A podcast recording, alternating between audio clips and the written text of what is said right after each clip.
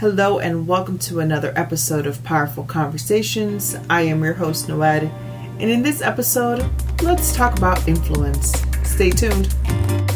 Well, hello, and welcome again to another episode here. I am very excited about this episode, as I am every time I sit behind this mic to speak to you all, because the Word of God is exciting, period. I personally love the Old Testament you know, these stories, they're just mind blowing, at least to me. When you sit down and actually read them in detail, slow down a bit, savor the stories, imagine and take a moment to take in what's happening. Some of the stuff, guys, it's very, very juicy stuff. So, listen, before we jump in though, because like I said, it's, it's juicy stuff. I encourage you to, to to read the Word of God. Just take your time and enjoy these stories and dig deep. Um, because the Word of God is delicious, plain and simple. But hey, before we dive deeper into this episode and into the scripture that we're about to read today, I want to thank you for listening and continuing to listen and for the comments, the reviews. For those of you that personally know me have reached out and provided feedback. Thank you very much. And I know I take every episode to thank you because it, it really means a lot. And I'm very happy that God is using this platform to bless you. And hey, it's His word. So all glory be to Him. Now, as always, I encourage you that if you are being blessed one way or another, if you like this podcast and you're enjoying this podcast and you're being spiritually fed through it, that you share with family, friends, coworkers, share with people. Um, depending on the platform, um, there typically is some type of way to click and and share via a text message, copy a link, that sort of thing. Um, something that I greatly appreciate. Okay. Um, with that said, let's dive deep into the word. So, today's powerful conversation is going to be located in 1 Kings chapter 12 verse 1 through 20 and as a reminder, I will be reading off of the New Living Translation version because if you're new here, I'm a bilingual gal who has really learned the word of God and learned how to quote scripture but in Spanish. So 2022 has been the year where I have challenge myself in reading the Word of God in English and trying to learn these names and memorize scripture in English. So, although I know there are other versions that perhaps I should be using, like the King James or New King James, this is the version that so far, as a bilingual gal who thinks and prays about things of God in Spanish, it's the version that's easiest for me to understand and maneuver around. So, without further ado, we're going to start reading. I know it's 20 verses, so it might be a bit scary, but let's not be scared. We're going to get right through them. And also, as a disclosure, anytime we read these names, I may or may not be pronouncing them correctly, so just kind of bear with me, okay? All right. So it says as follows Rehoboam went to Shechem, where all Israel had gathered to make him king. When Jeroboam, son of Nebat, heard of this, he returned from Egypt, for he had fled to Egypt to escape from King Solomon. The leaders of Israel summoned him, and Jeroboam and the whole assembly of Israel went to speak with Rehoboam. I know it's a lot of Ohoam at the end here, but um, nonetheless, it says, Your father was a hard master, they said. Lighten the hard labor demands and heavy taxes that your father imposed on us. Then we will be your loyal subjects. Rehoboam replied, Give me three days to think this over, then come back for my answer. So the people went away. The king Rehoboam discussed the matter with older men who had counseled his father Solomon. What is your advice? he asked. How should I answer these people? The older counselors replied, If you are willing to be a servant to these people today and give them a favorable a favorable answer, they will always be your loyal subjects. But Rehoboam rejected the advice of older men and instead asked the opinion of the young men who had grown up with him and were now his advisers. What is your advice? he asked them. How should I answer these people who want me to lighten the burdens imposed by my father? The young men replied, This is what you should tell those complainers who want a lighter burden. My little finger is thicker than my father's waist. Yes, my father laid burden her, uh, heavy burdens on you, but I'm going to make them even heavier. My father beat you with whips, but I will beat you with scorpions. Three days later, Jeroboam and all the people returned to Rehoboam's decision, to hear Rehoboam's decision, just as the king had ordered. But Rehoboam spoke harshly to the people for he rejected the advice of the older counselors and followed the counsel of his younger advisers. He told the people, My father laid heavy burdens on you, but I'm going to make them even heavier. My father beat you with whips, but I will beat you with scorpions. So the king paid no attention to the people. This turn of events was the will of the Lord for it fulfilled the Lord's message to Jeroboam son of Nebat through the prophet Ahijah from Shiloh. When all Israel realized that the king had refused to listen to them, they responded, Down with the dynasty of David. We have no interest in the son of Jesse. Back to your homes, O Israel. Look out for your own, O David. So the people of Israel returned home but Rehoboam continued to rule over the Israelites who lived in the towns of Judah. King Rehoboam sent Adoniram, who was in charge of forced labor, to restore order. But the people of Israel stoned him to death. When this news reached King Rehoboam, he quickly jumped into his chariot and fled to Jerusalem. And to this day, the northern tribes of Israel have refused to be ruled by a descendant of David. When the people of Israel learned of Jeroboam's return from Egypt, they called an assembly and made him king over all Israel. So only the tribe of Judah remained loyal to the family of David. Wow, I know that that was a lot to read. Um, but no worry, we're gonna we're gonna dive deep and we're gonna break it down a bit and provide some insight. So let's provide some background to the story. So, as you can tell through this passage, Rehoboam was son of Solomon. So he was the grandson of King David, who became king. Um, Rehoboam became king after Solomon's passing, and you can read up more on this, on how this came to be, on just a chapter prior to it. There's some good information, which we'll kind of dive into a little bit here. But this is all part of the plan. You know, God established King David's dynasty essentially and reaffirmed what he was, you know, like you're always going to have somebody in in your lineage ruling and being king. If you want more information on this background, you got to have to go back. I think it's episode 5 to hear more on this. But yes, God had established the kingdom of David Solomon at this point has passed, so now his son Rehoboam had just stepped in as king. Now, another thing to note though is that at this point in time, or right before the passing, God was very angry with Solomon. And I really encourage you to read the story. I myself was I was sad and conflicted, angry, just it's like I know Solomon has passed away and you can't really I don't know, I guess it's easy for us to judge in today's time. Like how dare you do this and leave the Lord and do all these things after all the things he did for you.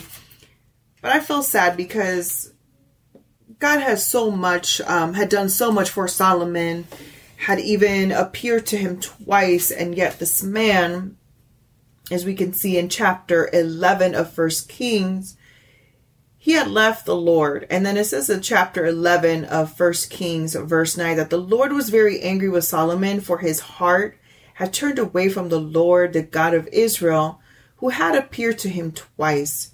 He had warned Solomon specifically about worshiping other gods, but Solomon did not listen to the Lord's command. So now the Lord said to him, Since you have not kept my covenant and have disobeyed my decrees, I will surely tear the kingdom away from you and give it to one of your servants. But for the sake of your father David, I will not do this while you're still alive. I will take the kingdom away from your son. And even so, I will not take away the entire kingdom. I will let him be king of one tribe. For the sake of my servant David and for the sake of Jerusalem, my chosen city. So thereafter, if y'all continue to read chapter 11, there is, which we kind of read a reference to it in this passage that we had just read in the beginning. Um, God decides to send a prophet and talk to Jeroboam, which was a servant of Solomon's, and essentially say, Hey, you're going to be king which then would have fulfilled this prophecy that we just read here saying, I'm going to take the kingdom away from you and give it to one of your servants. So God there is referring to Jeroboam and saying, but hey, but for your son, I'm going to allow him to rule over one tribe. So this son that they're talking about is Rehoboam, whose story we just read in the passage. Um, was approximately 41 years old when he became king. And really, the verses we just read, it just kind of went from, yo, he became king, and some people came back to talk to him. And we see one of the, I mean, I don't know if it's the first major decision he had to make as king, but it certainly is the first one being mentioned in this passage where the people are asking him to lighten the workload. They mention things such as labor demands, taxes, just typical things. Um, just like in politics, like, hey, we, we want, you know, less taxes. We want higher pay, more benefits, you know, the typical thing that constituents tend to ask for when a new leader is in position, it's in power, it's kind of like what do you have to offer as a, you know, as a politician, as a ruler, as somebody who's governing the people. So it's interesting to see that even this was the case back in the day and as Solomon said, there's nothing new under the sun. So clearly this was also something that really dates back even to Bible times. So these constituents, these people, these loyal subjects, they're approaching the king and asking him, or better yet, mentioning that, hey, your father was a hard master. And they're asking him, can you lighten the load, the labor load, and give us a give us give us a little tax break here? And I do I do love that Rehoboam didn't flat out answer. He said, Give me three days. And sometimes that's what we got to do because us humans, we tend to answer quick. Even when we don't really have the answer, we just do. We just trying to fill the space, right? The silence, and want to give quick answers when it is okay to take your time to give somebody an answer on something. It is okay to say, hey, give me a minute, uh, give me a few days, give me a little bit of time. Let me allow me to think it over. Now, don't ever use that as a way to kind of brush them off, get them off your backs a bit. If you're really, if you're telling somebody, give me a little bit of time to think about it, please genuinely do so. Genuinely ponder on it, genuinely pray about it. So if you're telling them, I'm gonna pray over, I'm gonna think about it, Give them a little time, give them time frame. and actually do the thinking and the pondering and all those things, okay? But either way, I digress. So in this case, to me, as from my observation on reading this, it was pretty clear that Rehoboam had no idea as to what to do. So he decided to res, um, to reach out to and consult with advisors. So an advisor typically is a person with a deeper knowledge and expertise in a specific area. An advisor's role is that of a mentor or guide. So, a mentor, as we just read, is like a guide, it's a counselor, it's the coach of sorts, which, let me tell you, having a mentor is not only a good thing, it is a very necessary thing. A mentor can provide you insight, allowing you to avoid making certain mistakes because typically a mentor as we just read or as we just went um, through here they have a deeper knowledge on the subject matter so if you want to let's say reach certain financial goals you don't want a broke mentor. That just would not make sense. You want a mentor who has financial success or has at least reached a level of success financially speaking to where you can say hey can you can you train me? Can you coach me?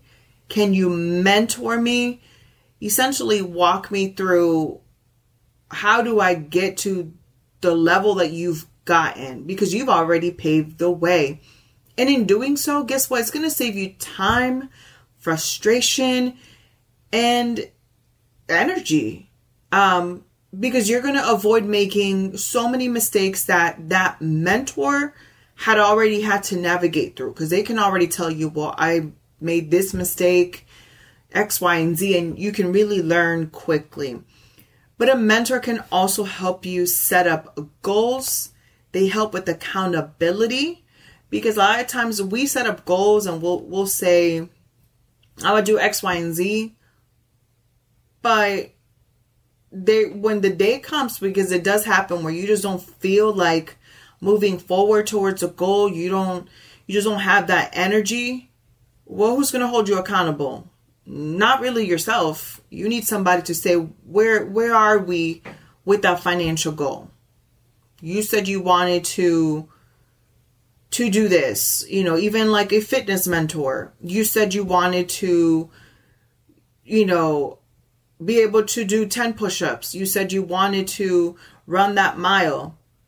Guess what? When you don't have a mentor or somebody to be accountable to, on them days where you feel like lazing around and just feel like reverting back to old habits, okay, nobody knows. It's just me. I know I know that I should I should be training. I know that I shouldn't be eating this. I know X, Y, and Z. But when you have a mentor, you have that's somebody to you can you have to respond to. And they're going to call you out. A good mentor will call you out. A good mentor is not there to be a yes person, to coddle you. No, they're going to be like, "What what's going on? Did we did we not talk about this goal of yours?" So it is amazing to have a mentor even the most quote unquote successful people have mentors. Millionaires have mentors. Athletes have mentors. Having a mentor is something that is necessary. Now, I personally am still working on this mentor mentee thing after really digging deeper into what a mentor mentee and the importance of having a mentor is. And the one thing that I realized is that it is okay to have different mentors. You want to have a health mentor. I mean, you want to have a, a financial mentor, a marriage mentor.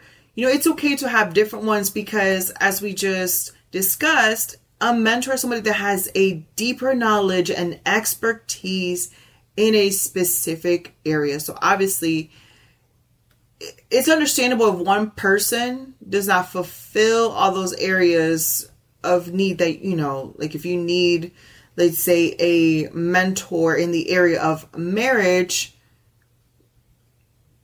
it's okay if they're not good in the area of, or they're not a qualifier in the area of finances, you know, like, because if there's, that's not their expertise, then why would you have them as your financial mentor? They're there for your marriage, as a marriage mentor, if that makes sense. Um, the point is that it is okay to have multiple mentors. So mentors, having a mentor is, it's okay. It's a great thing. And in fact, it was a common practice and still is a common practice amongst leaders, uh, presidents um, have them, prime ministers have mentors. Like having a mentor, I, I'm telling you, it's a thing to have. So even back in the day, having as a king, having a mentor or having um, advisors, it's it was a common thing. So in this case, Rehoboam went to speak to his father's advisors, which, okay, I'm like, cool. That makes sense. Solomon was a very successful king. If you read all the things that Solomon accomplished um, throughout his reign, building temples, you know, clearly having one heck of a workforce, I'm assuming having the finance of the country be in great shape, um, although clearly the people were complaining about the taxes. But Solomon did his thing. You, you know, he reigned. So he reached out to his father's advisors, given that his father had been a successful king. They were older, so having been in, let's say, in the role of a mentor for many years, that gives you some kind of cred. So it is it is okay to presume that these older mentors were full of wisdom. They knew again that they were the experts or had expertise in the subject matter. On the con side of this, for me, um, clearly King Solomon had been very tough on this people, hence why they went to Rehoboam asking him, uh, Your Highness, Sir King, can you please lighten the load, the labor lo- load and the tax load? And then, so essentially, Rehoboam, when he reached out to his dad's old advisors, he was asking advice or seeking advice from the same folks who presumably stood behind Solomon and his decisions on how to handle the labor force and, and making it harsh, that sort of thing. So I would have thought when I was reading this that, oh, they're just to say, yeah, you got to be tough on them. I was expecting that from Solomon's people because Solomon had been tough, then surely his advisors must have at one point on a point or another advised that from him.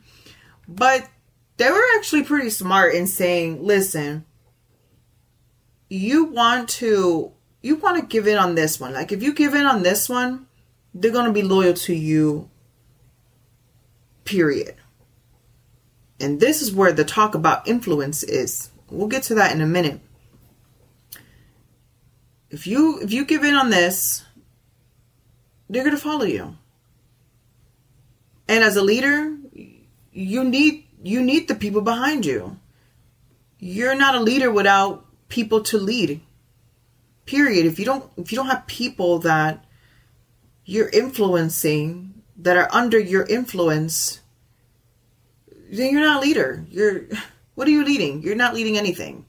So having the loyalty of the people, especially being somebody who was new in the throne, really was something important, at least in my opinion. So I I was like, okay, advisors, you telling him to do the thing. You know, no, they probably wouldn't have collected as much tax you know, okay, labor force is going to be lightened, but at least you would have the people that could cooperate behind you. Okay. However, then it says, as we know, that Rehoboam went to his friends, which were younger advisors. Now, I could not find, and I reread it a few times, like, why did he just, why, like, what did he intend to get the advice from both sets of advisors? Or like did deep inside he wanted to say no to these people, but his gut was telling him yes. And when the advisors, the older advisors didn't give a response that he was seeking, then he reached out to his buddies. I don't know. And I understand that's a lot of presumptions here, but it says that he went and spoke with his younger advisors who had grown up with him. So that's why I refer to him as his buddies here. Not that there's anything wrong with age, but as we know, you know, typically with life experience and that expertise that is needed to be an advisor and a mentor, it, for the most part, it tends to come with age and that life experience. So at 41, could the friends have that he grew up with? Okay, we can assume around the same age. Did they have the same knowledge? I mean, these are presumably millions of people that he had to lead. These are 12 tribes that he had to govern over.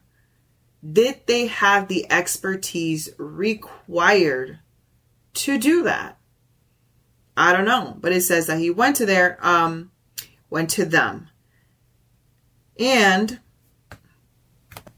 these friends or these advisors really went they went a little crazy just to leave it at that. And as we read saying this is how you should answer these people. And then it says this is what you should tell those complainers. So not only are they saying these people these loyal subjects no they refer to these people as complainers. So they already that tone to me it just rubbed off on okay, you're in gossip mode, you're in putting down people mode. Like, just that tone to me seemed off. There's these complainers who want a lighter burden. My little finger is thicker than my father's waist. Yes, my father laid heavy burdens on you, but I'm going to make them even heavier. My father beat you with whips, but I will beat you with scorpions. The answer was was very it was very harsh. I think we can agree on that. That answer was harsh. He could have said, they could have said simply, no, you know, they could have said, no, don't do it. Um, in fact, I think you should ump, you know, the heat on this one. You should increase the taxes. You should um, make it tougher on the labor force. But no, they they went into belittling people essentially and like these complainers. So, really, they didn't acknowledge one bit the concerns of the people. Because the people are the ones who approach Rehoboam.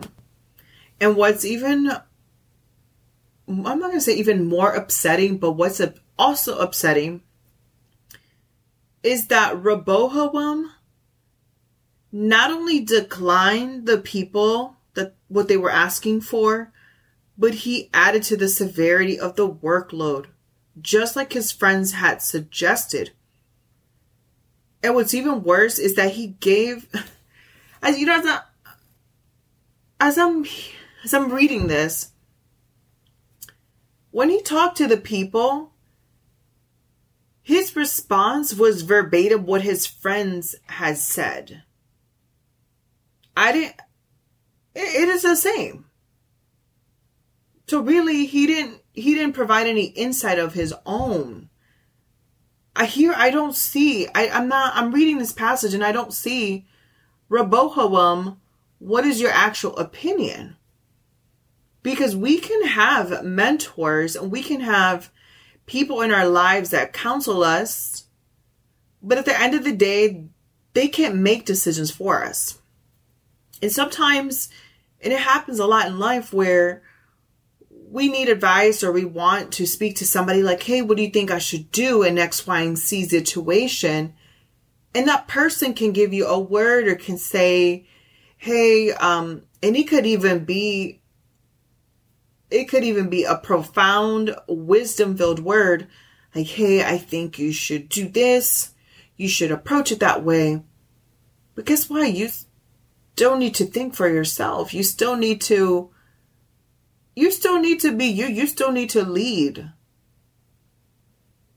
And the fact that Rehoboam here he didn't paraphrase. He he relayed what his friends had said verbatim. Let me think, dude, you are not leading. Yes, they are your advisors, but they're not the king. And I think that's why a lot of people, even in politics, especially in politics, are like, well, I don't want to be the leader. I don't want to be the governor. I don't want to be the president. I want to be the be the, the advisor behind the scenes because sometimes those folks really have more power than the person that's that's in the front, than the person who we think or are there in the president's in place or the governor's in place or the CEO is in place when really it's the the advisors behind the scenes. It is insane. But this is why this is why this episode is about influence because influence is something that we cannot avoid. It is a part of life. And influence is defined by the capacity to have an effect on the character, development, or behavior of someone or something or the effect itself. The power or capacity of causing an effect in indirect or intangible ways. This means not only are you having such an ability, it's a capacity, so it's an ability that means it's a skill to have an effect on character, development, or behavior of someone or something. That means you can transform somebody. You can transform something. And it is a skill. Now, the power or capacity of causing this in an indirect or intangible way. It means that you're not physically touching anything. It's it's really all in the mind and the words. It's, it's just it's a phenomenon. Now, influence normally, especially in today's society, we view it as a bad thing. You know, like you need to be a leader, not a follower. You can't be a sheep. Um, and a lot of times we refer to the the folks on social media who are content creators. We'll say things like oh these influencers you know they just the word influence typically tends to have a bad rap a bad like it's a bad it tends to be seen as a bad thing. But in reading about influence and we could be here all day to discuss influence and read articles and just hash it out but we really don't got all the time for that the way influence works, guess what? It is human nature.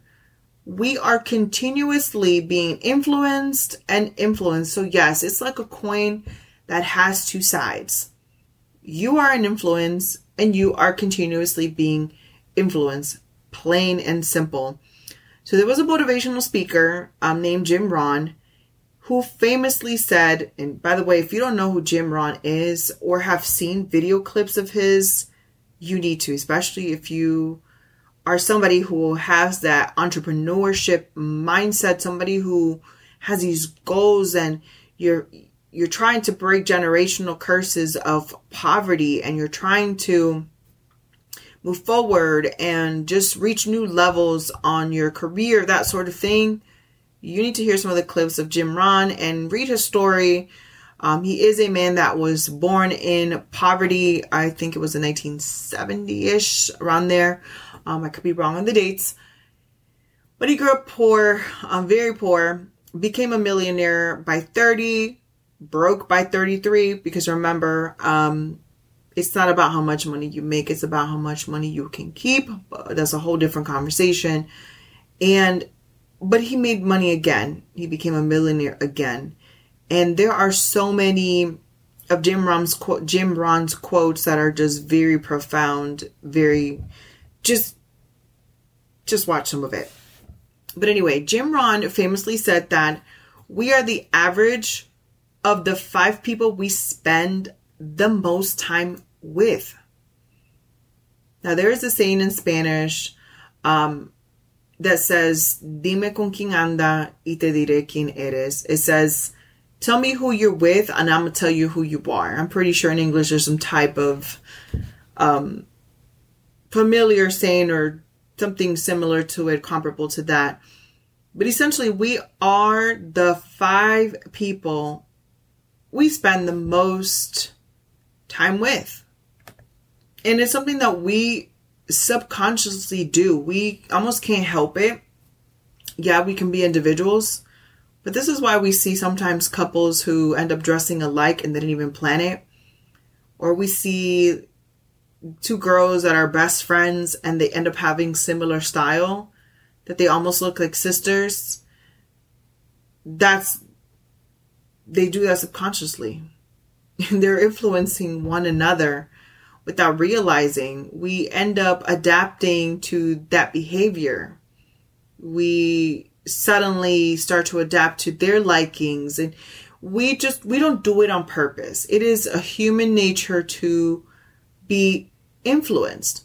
So this is why it's super important to be very careful with who are we surrounding ourselves with. Are you surrounding yourself with people who are prayer warriors, are you surrounding yourself with people who are faith people, people who are positive thinkers, people who are like, hey, do not be anxious. Like, I hear you, my brother. I hear you, my sister. Life is tough, but you know, let, let's get praying. Let's bring God into the conversation. Or are you hanging around with people who are negative, who are in very into like let's say church politics, who whose goals don't really align with yours. Because it happens. Even within the churches, it happens. And I understand sometimes there are certain people you just cannot avoid hanging about, especially immediate family members, um, certain coworkers, you know, just incidental people that you end up hanging out with or having regular interaction with. But who are the five closest people? Think about this. Currently, who are the five closest people you hang out with, have close, let's say even intimate conversations with? Are those people feeding into your soul? Are they catapulting your purpose? Are they honorable people? Are they people that seek God? Are they people that encourage you when you have no strength? Because this is very important to analyze. Now, with that said, keep in mind that relationships are a two way street. This is not just about taking away from them. Because we also need to be good influencers as well. Because if you're being the Debbie Downer every single time, if you're being the bad influence, do you not realize that you can bring down that person, you know, that person that is a faith person? So if you're a person that's, you're continuously a doubter, you're continuously a complainer, hanging around this faith filled person, it is very probable that at some point you bring them down. Very probable. And this same thing goes in marriages. It really does where one is continuously seeking the Lord, seeking the Lord, seeking the Lord, while the other one's like not, or being very negative, or whatever the situation may be, at one point it's going to be exhausting and they're just going to succumb to that influence. So, this is why it is super important to acknowledge that influence is something that we just cannot help. And I encourage you to hop on Google. I mean, we have this wonderful database, or if you if you're weird, no offense, and you like Bing, you can Bing, but you know, we can hop on the internet, is all I'm saying, and research social influences and why us humans are, you know, are influenced so easily. There are so many articles, so many studies on it. It is just a mind blowing thing. Um, but influence is it's a reality. We can be influenced and we are influenced. This happens continuously. And as we see in this passage, the friends of Rehoboam, and I'm not even going to say friends, I'm just here assuming that they're friends as they all grew up together. But the younger advisors clearly had such an influence over Rehoboam that the older advisors did not. And that influence led to so many problems as we read in the rest of chapter 12 when he told the people, the people were so upset. They just started like, I'm done with the dynasty of David. Like, they're really, really upset. And then they send this guy to calm the people down. And, and now the guy is getting stoned because the people stoned him because they are so upset.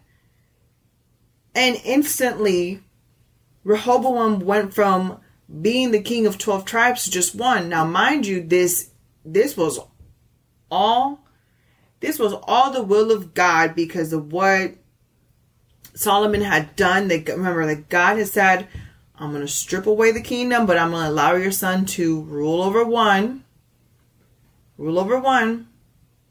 So this this was all the will of God, but the point being is being led or being influenced by the wrong kind of folks in this case led to Rehoboam Rehoboam to lose 11 tribes getting somebody stoned in the process, people upset, and the people not following him. And it says, unto this day, from the day that the book was written, the northern tribes of Israel have refused to be ruled by any descendants of David. So in this case, it had catastrophic consequences to his lineage. And like I said, it's all the it was all part of the will of God. But it comes to show that relying on the wrong advisors, the wrong mentors, can lead to catastrophic consequences that can derail you from your purpose, can derail you from your goals, can derail you from the things that you need to be focused on. So, in conclusion,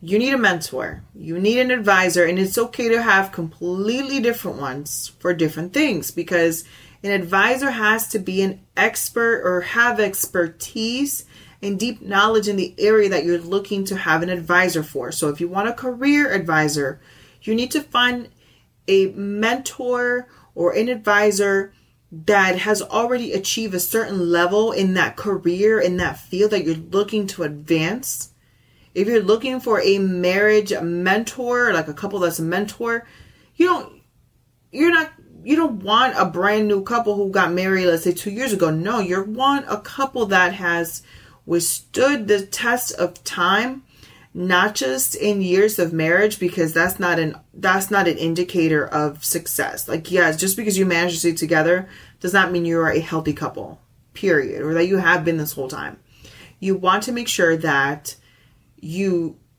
have a couple that not only has withstood the, st- the test of time, but is a couple that you can tell, okay, they are still in love.